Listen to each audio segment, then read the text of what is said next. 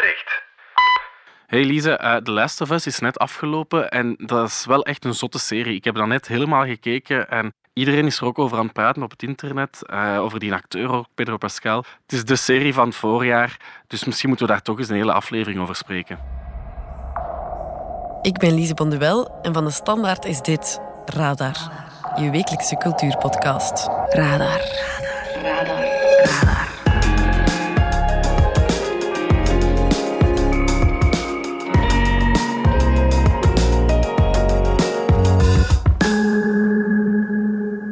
Stel dat het einde van de beschaving ingeleid wordt door... Fungus. Schimmels.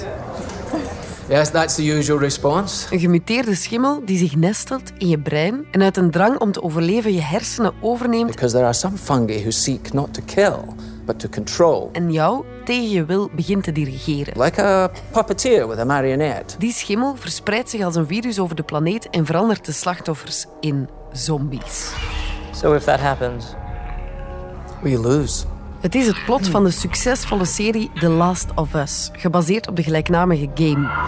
Blijft die serie ook overeind voor niet-gamers? Die hoofdpersonages Joel Keep going for family. en Ellie I'm not family. voor de eerste keer leren kennen. No, cargo. Ik spreek erover met cultuurredacteurs Katrine Kok en Max de Moor. Welkom bij Radar. Radar.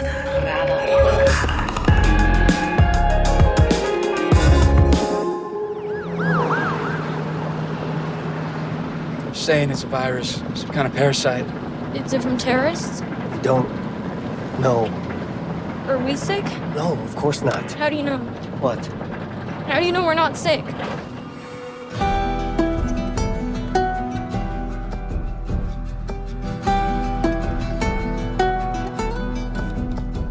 Katrien, Max, zijn jullie gamers? Ik heb uh, wel nog wat games gespeeld. Ik ben een tijdje uh, licht verslaafd geweest Oeh. aan Age of Empires. Dat is echt zo een heel ouderwets uh, strategy game. Maar het probleem is, ik heb te weinig geduld om te gamen. Dus ik zit dan ook cheatcodes te gebruiken en zo om de boel vooruit te laten gaan. Dus eigenlijk, nee, ik ben, ben niet echt een echte gamer, vrees ik. Maar nu ben je dus gestopt? Of? Ja, dat is al lang hoor. Ik heb gewoon geen tijd meer om te gamen. En jij, Max? Ja, ik heb een PlayStation 1 gehad, een Game Boy met Pokémon-spelletjes. Daar heb ik veel tijd op doorgebracht. Misschien, ja, RuneScape ook nog. Maar ik denk toch rond mijn dertiende, veertiende ben ik daar wel mee gestopt. En nooit meer Zeggen echt ze allemaal. Ja. ja, nee, om dan toch, uh, als het dan over geeky interesses gaat, eigenlijk heeft dan een uh, interesse in manga en anime bij mij overgenomen. Dus ik heb daar dan mijn uh, volledige geeky okay. concentratie op gelegd. Dus ja, gamer, nee, dat, dat toch niet. Toch hebben jullie wel gekeken naar The Last of Us, een serie, maar gebaseerd op het populaire spel van Naughty Dog. Wat uh, heeft jullie eigenlijk geprikkeld om toch te kijken? Ja, de hype, hè. Ja, het is een van de weinige voorbeelden van uh, series die gebaseerd zijn op een spel dat echt geslaagd is. En ja, er is ook heel veel online over te doen. Hè. Misschien om even naar het allerbegin van de reeks te gaan. Mrs. Adler? Want het begint eigenlijk met de wereld zoals we die vandaag kennen. Mrs. Adler? Maar dan plots uh, gebeurt er iets waardoor dan mensen veranderen in een soort zombie-achtige cannibalistische wezens die anderen uh, bespringen. En wat blijkt, dat is een schimmel die hen ja, heeft geïnfecteerd. En die schimmel die wil zichzelf voortplanten. Die wil groeien, zoals dat nu eenmaal gaat bij ja. schimmels. En dat is met een heel ijzingwekkend fragment in het allerbegin dat dat wordt aangekondigd van... A global pandemic. Pan meaning all, the whole world becomes sick all at once. Hmm. And uh, Dr. Newman, you're also an epidemiologist. I presume the prospect of a viral pandemic keeps you up at night as well? No. No? No. All right, well, that's our show. een talkshow dat dan een, een, professor, een beetje een Mark van Ranst-achtig type, komt vertellen van ja, oké, okay, een virus, allemaal goed en wel, maar hebben jullie al eens nagedacht over schimmels? Daar kan het nog serieus mee mislopen. Uh, but you, uh, just to be clear, you, you do think microorganisms pose a threat? Oh, in the most dire terms. Bacteria? No. You like saying no? Yes. not bacteria, not viruses, so... Fungus. Yes, that's the usual response. Als bijvoorbeeld de aarde opwarmt en die schimmels daar beter, beter in kunnen functioneren. Ja, inderdaad. Er zijn ook effectief schimmels die momenteel onder een ijslaag liggen verborgen, waarvan we niet weten wat die kunnen doen.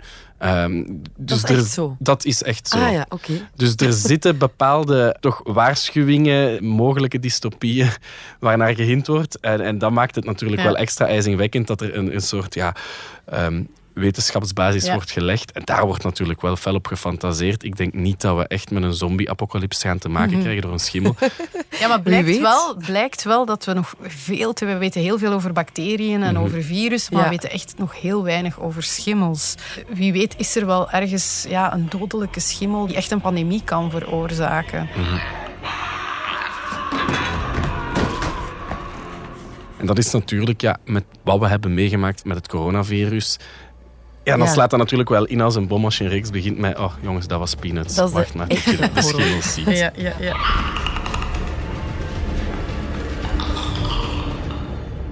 Ja, in deze wereld speelt het verhaal zich af.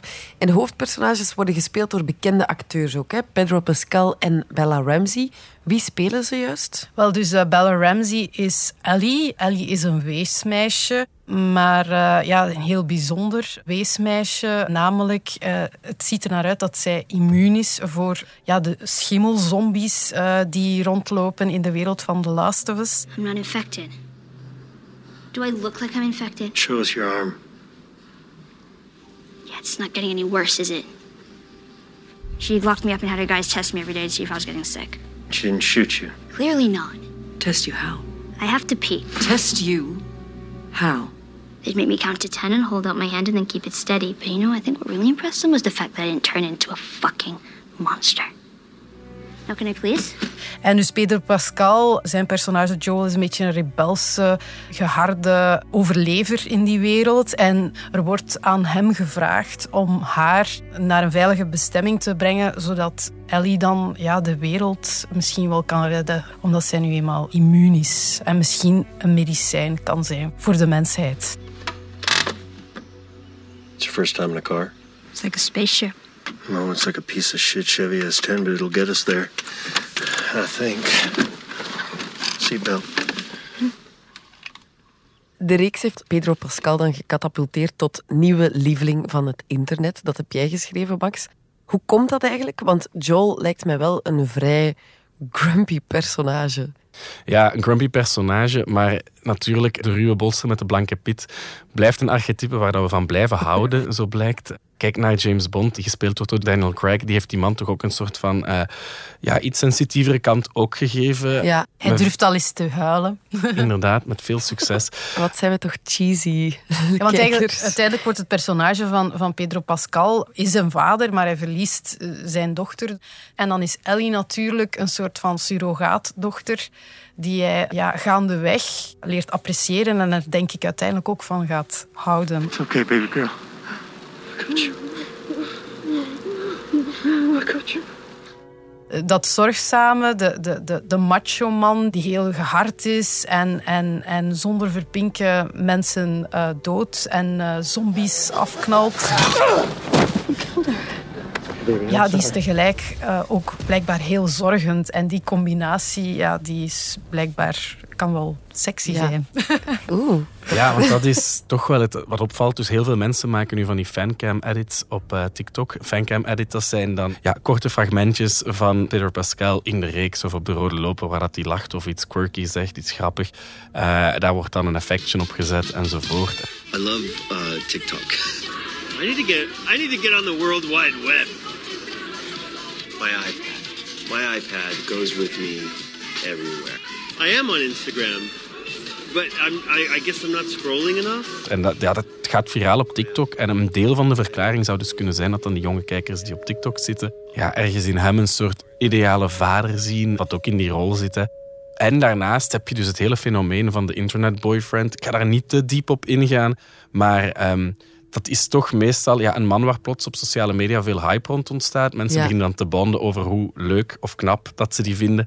En dat gaat dan vaak wel om een soort daddy. Niet als een papa, maar een daddy als een knappe, oudere man.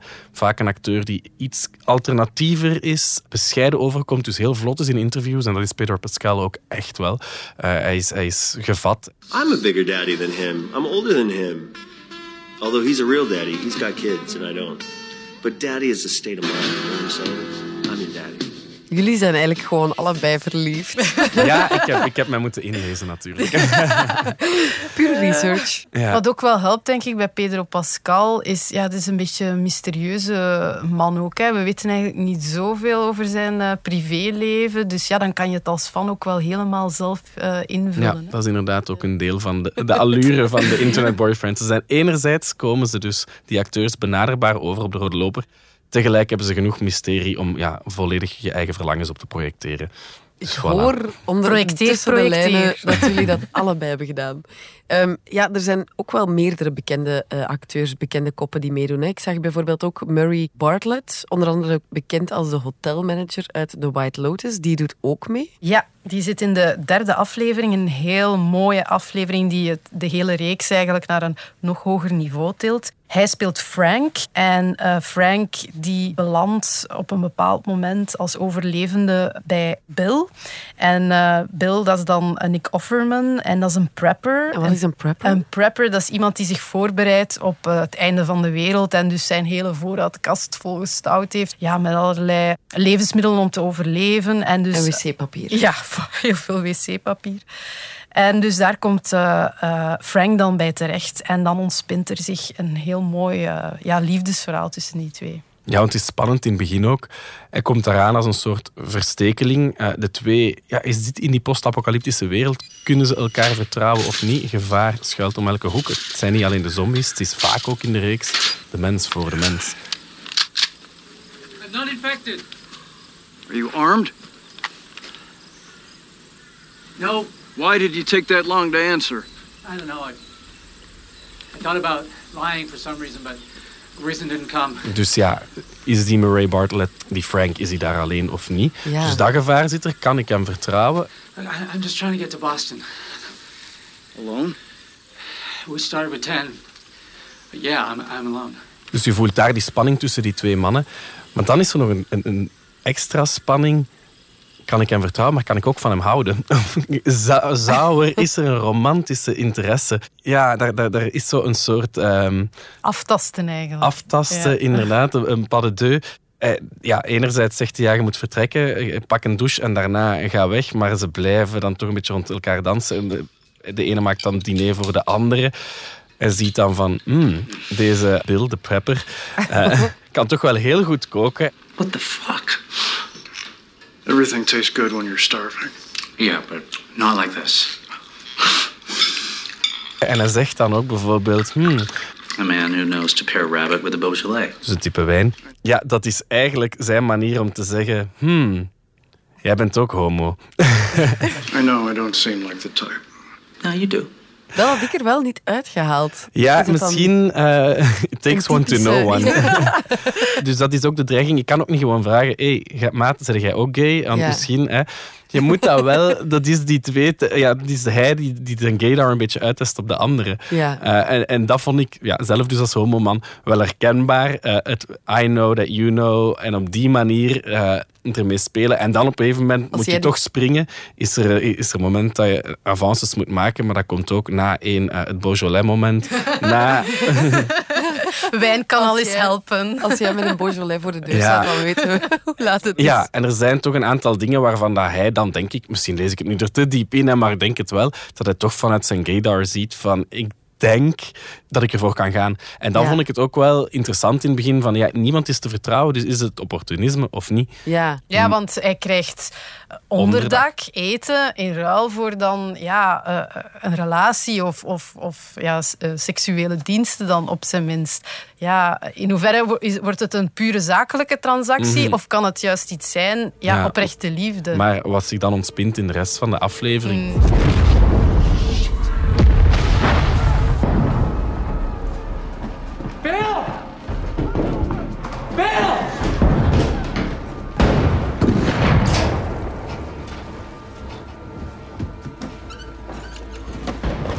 Dat is net waar de reeks ook heel erg op focust, zijn net die menselijke relaties. Hè? Van als alles wegvalt, als beschaving wegvalt, ja, wat doen mensen dan? Eh, ze, ja, ze beginnen elkaar eh, af te slachten, maar misschien groeien ze ook naar elkaar toe en ontstaat er een soort van solidariteit, ondanks alles, ondanks de gruwel. Ja. Ja.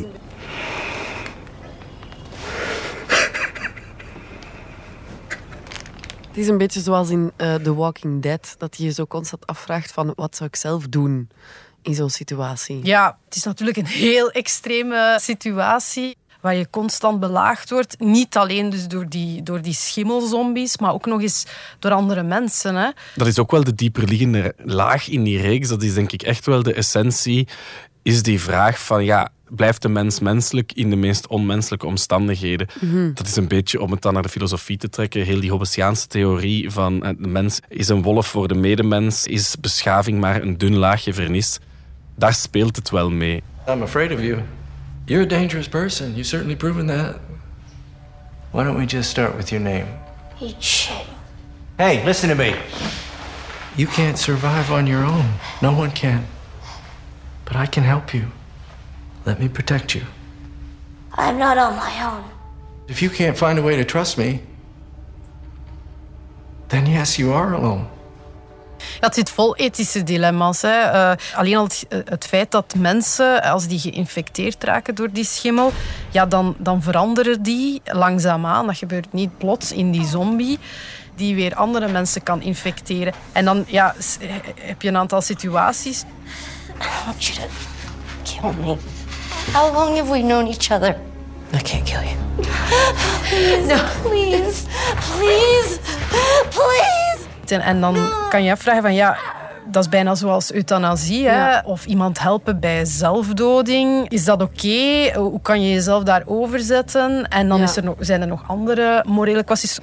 En dan heb je ook bijvoorbeeld personages zoals, hè, zoals Joel, die verschrikkelijke dingen doet. Kun je nog mens blijven als je andere mensen zo ja, gaat afknallen? Ja, En ja, de reeks poneert duidelijk wel, uiteindelijk moeten we toch voor elkaar zorgen. Dat is waar dat we in voortgeraken. Ja. Maar het wordt wel constant op de proef gesteld. En dat is ook in de finale, die we hier niet gaan verklappen, is dat ook wel het grote ethische dilemma.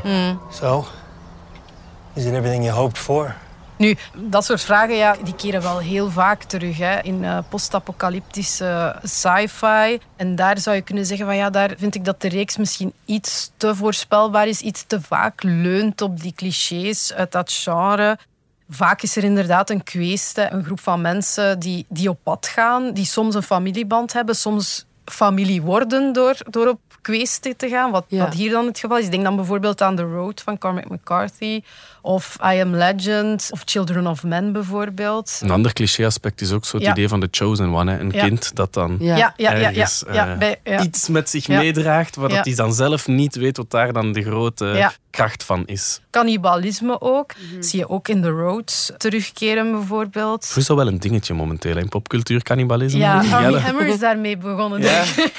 Inderdaad, misschien door eh, Armie Hammer. Maar, Ja, nee. eh, van ja, de acteur van Call Me By Your Name, die Ja. volgens geruchten eh, cannibalistische fantasieën Ja, ja, ja, ja, ja. Maar, maar ja, dan bijvoorbeeld ook Yellow Jackets. Ja, ehm, ja, ja, ja. En Bones and All, laatste film met Ja. Timothée Chalamet. Ook echt letterlijk over cannibalisme. Ja. Dus ja, het is een dingetje. Ja, het is, het is omdat je natuurlijk... Het, het is een van de grote taboes hè, die in heel veel culturen terugkeert. Dat is, je eet toch geen andere mens op. Mhm. dat, is, dat doe je niet.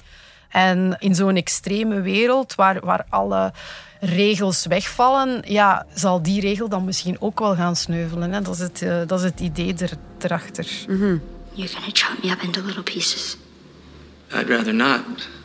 Ja, en natuurlijk ook eh, het autoritaire in die wereld. Dus heb je een soort eh, le- ja, legerachtige instantie Mhm. die iedereen Ja. onder de knoet houdt in Ja.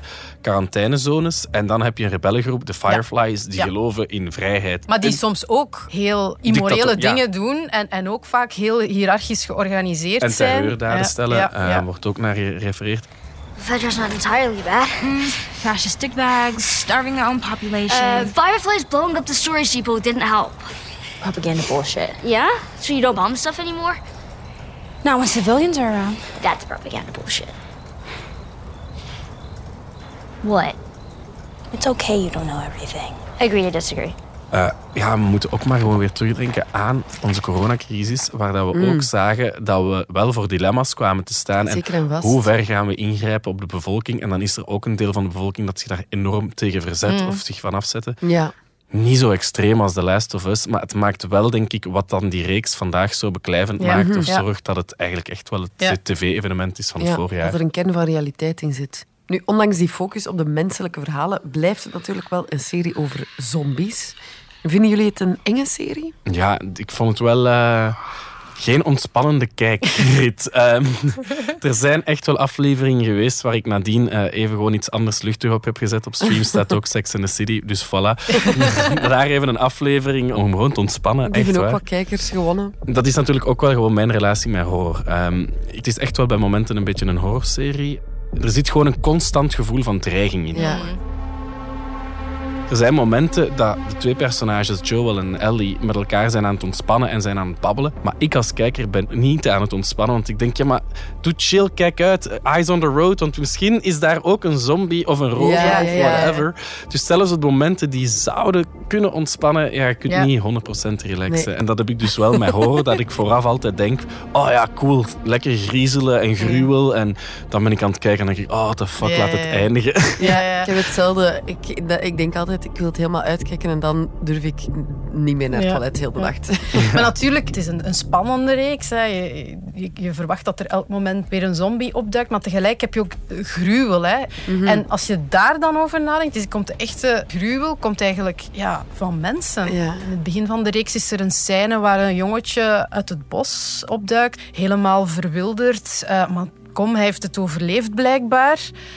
En die wil eh, natuurlijk in die veilige zone geraken. En ze eh, testen hem. En dan blijkt toch dat hij geïnfecteerd is. En die wordt gewoon zonder boe of ba afgemaakt. Met een spuitje, maar Ja, ja. ja, ja. En dan de, zie je hoe eh, Joel die lijken dan moet verbranden. Dus ja. natuurlijk heb je direct die associatie met de holocaust. Dus eigenlijk niks te maken met zombies. Dit is wat mensen doen met andere mensen. Ja, ja, het toont wel hoe ver je kunt gaan of welke grenzen je Mhm. overschrijdt om te overleven. Ik vraag me wel af of de serie ook nog zo spannend blijft voor mensen die eigenlijk al weten wat er gaat gebeuren, namelijk de gamers. En toevallig zit er een superfan in ons radarteam. Maar dat is voor straks. Eerst even dit. Radar. Hallo, ik ben Guinevere Klaes en ik loods je elke vrijdag door de boeken die werden genomineerd voor de Boon, de Vlaamse Literatuurprijs. Deze week hebben we het met Samira Ataye en Philippe Rogiers over Tulin Erkan en haar indringende roman Honingeter. Het enige debuut in de shortlist, dus dat is al een krachttoer op zich. U vindt de podcast Letteren in de podcast-app van de Standaard, op Spotify of Apple Podcasts of op de website van de Standaard. Radar. Ja, ik vroeg me dus af hoe het is als fan van de game om naar de serie te kijken. En Sophie Steenhout, die eigenlijk de redactie doet van deze podcast, is een grote fan van de game en dat is misschien nog een understatement. Toen ik het spel speelde, was ik echt obsessed. Ik heb het in één keer uitgespeeld en door de serie heb ik het volledig opnieuw herbeleefd. En je zou misschien denken dat het saai is als je al weet wat er gaat komen. Maar het maakt het net nog leuker. Ook zitten er heel veel easter eggs in voor de gamers, dus kleine referenties naar het spel. Dat zo knipoogjes zijn als van hey, we see you. Bijvoorbeeld de voice actors die de ja, personages echt in de game tot leven hebben gebracht, zitten ook in de serie. Hey, what are you... Joel? Calm down a second. Maar in een andere rol. Spotted some deer the other night. Of in het spel zie je alleen het perspectief van Ellie en Joel. En hier zie je echt ook door de ogen van de andere zijpersonages. Wat er natuurlijk een heel andere, nog meta-laag aangeeft en het nog toffer maakt. Katrien en Max, jullie hebben het eh, spel waar de serie op gebaseerd is dus niet gespeeld. Was dat een gemis of blijft het ook zo de moeite om naar de serie te kijken? Ja, je kunt de reeks probleemloos eh, bekijken zonder het spel te zien. Dat hebben we alle twee gedaan. En ik heb niet het gevoel dat ik iets gemist heb of, of dat er plotholes zijn of zo. Het spel zelf is ook van nature wel al heel cinematografisch. En, en het verhaal is daar een, een heel belangrijk onderdeel van. Dus dat helpt natuurlijk om het te verfilmen. Ja. Sommige scènes zijn echt ook één op één bijna met de game blijkbaar. Maar tegelijk hebben ze er ook wel dingen aan toegevoegd. De derde aflevering waar we het uitgebreid over hebben gehad, Ja. zit niet in het spel. In het spel ontmoet je alleen Bill. En van zijn partner Frank is er zelfs nergens iets te bespeuren buiten een briefje dat je vindt. Dat Frank uh, het is afgebold. Omdat hij toch niet, toch niet zo goed matchte met Bill en met zijn prepper-toestanden. En dat hij uiteindelijk andere oorden wou ontdekken, ook in die wereld. Maar dan infected geraakt. Heel triest eigenlijk. En daarom is het wel heel fijn dat de makers van de show, ook wel in samenwerking met de schrijver van het spel, die personages wel een heel ander einde heeft gegeven dat ook meer past binnen het thema van de serie en van gewoon het verhaal in het algemeen. Dus de makers weten wel heel goed van, we zijn wel televisie aan het maken, dus het moet op die manier ook werken. Eh, dus ze weten wat kunnen we echt kopiëren uh, en op die manier ook de gamers tevreden stellen. Uh, maar waar moeten we dan nog iets aan toevoegen om er toch een extra laag van intrige of van televisie over te leggen? Tegelijk vond ik wel dat je soms wel merkte dat het gebaseerd is op een game. In de zin van, ah, nu moeten we van uh, de onderkant van een gebouw naar de bovenkant naar boven geraken. En onderweg zijn er een aantal uitdagingen, dus van punt A naar B geraken. Um, ook de manier waarop ze soms door het landschap wandelen, dat ze uitzoomen op dat post-apocalyptisch landschap, dacht ik, ah ja, hier herken ik precies wel een soort videogame-achtige cinematografie in. Maar het, het, leidt totaal niet af. En ik denk dat het ook wel uh, spreekt voor de sterkte van de game dat sommige scènes die ik van, van het sterkste vond in de reeks er wel gewoon al in zaten. Uh, er is een heel ontroerende scène waarin dat ze uh, giraffen tegenkomen, mm. die gewoon ronddwalen in die post-apocalyptische wereld. Ze zijn ontsnapt uit een, uit een zoo. Maar gewoon dat surreële moment en de ontroering dat dat teweeg brengt, ja, een verrassende emotionele scène, zat gewoon in de game. Dus. Ja.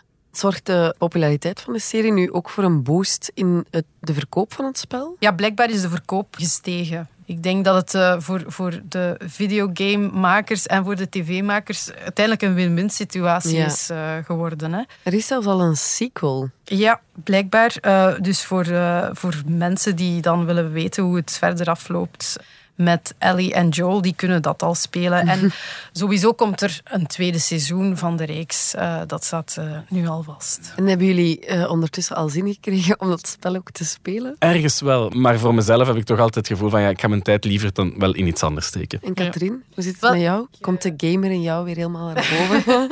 het blijft ook wel een, een shooter game, hè, waar je mensen moet afknallen. En ik ben toch meer fan van uh, strategie, uh, denk ik. Ja, okay. Wij houden het op de tv-serie.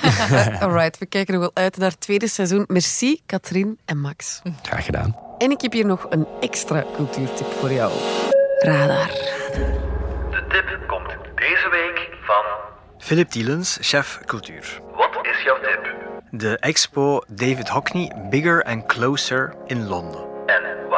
Het is niet zomaar een expo, het is een immersieve beleving. Dat klinkt verdacht, hè, want je hebt hier ook in Brussel zo die Van Gogh-belevingen en zo, en heel commerciële bedoelingen, waarbij zo de kunstenaar wat wordt uitgemolken. Dat is hier niet het geval. Hockney heeft zelf meegewerkt hieraan. Dus je komt binnen in een ruimte met schermen van 10 meter hoog en breed naast je. Je zit daar dan zo met 100, 200 man, lekker gezellig in het midden. En je kijkt naar kunstwerken van Hockney die tot leven komen en ondertussen hoor je hem vertellen. Nu en vroeger, hoe hij die werken heeft gemaakt, wat daarachter zit, hij vertelt over perspectief, hoe hij de natuur schildert. En je ziet het voor je ogen ontstaan. Het is entertainend, het is ook educatief, je leert iets bij. En het is gewoon heel mooi om al zijn werken te zien, hypergroot. En uh, ook ontroerend eigenlijk, vind ik wel. De expo David Hockney Bigger and Closer loopt nu in Londen in Lightroom. Dat is een nieuwe plek vlakbij St. Pancras, het Eurostar-station. Bedankt voor jouw bijdrage. Thanks for the tip. Radar. Radar. Radar. Radar. Hoop dat je ervan genoten hebt. Dit was Radar, de wekelijkse cultuurpodcast van de Standaard. Alle credits vind je op standaard.be-podcast. Merci om te luisteren en uh, tot volgende week.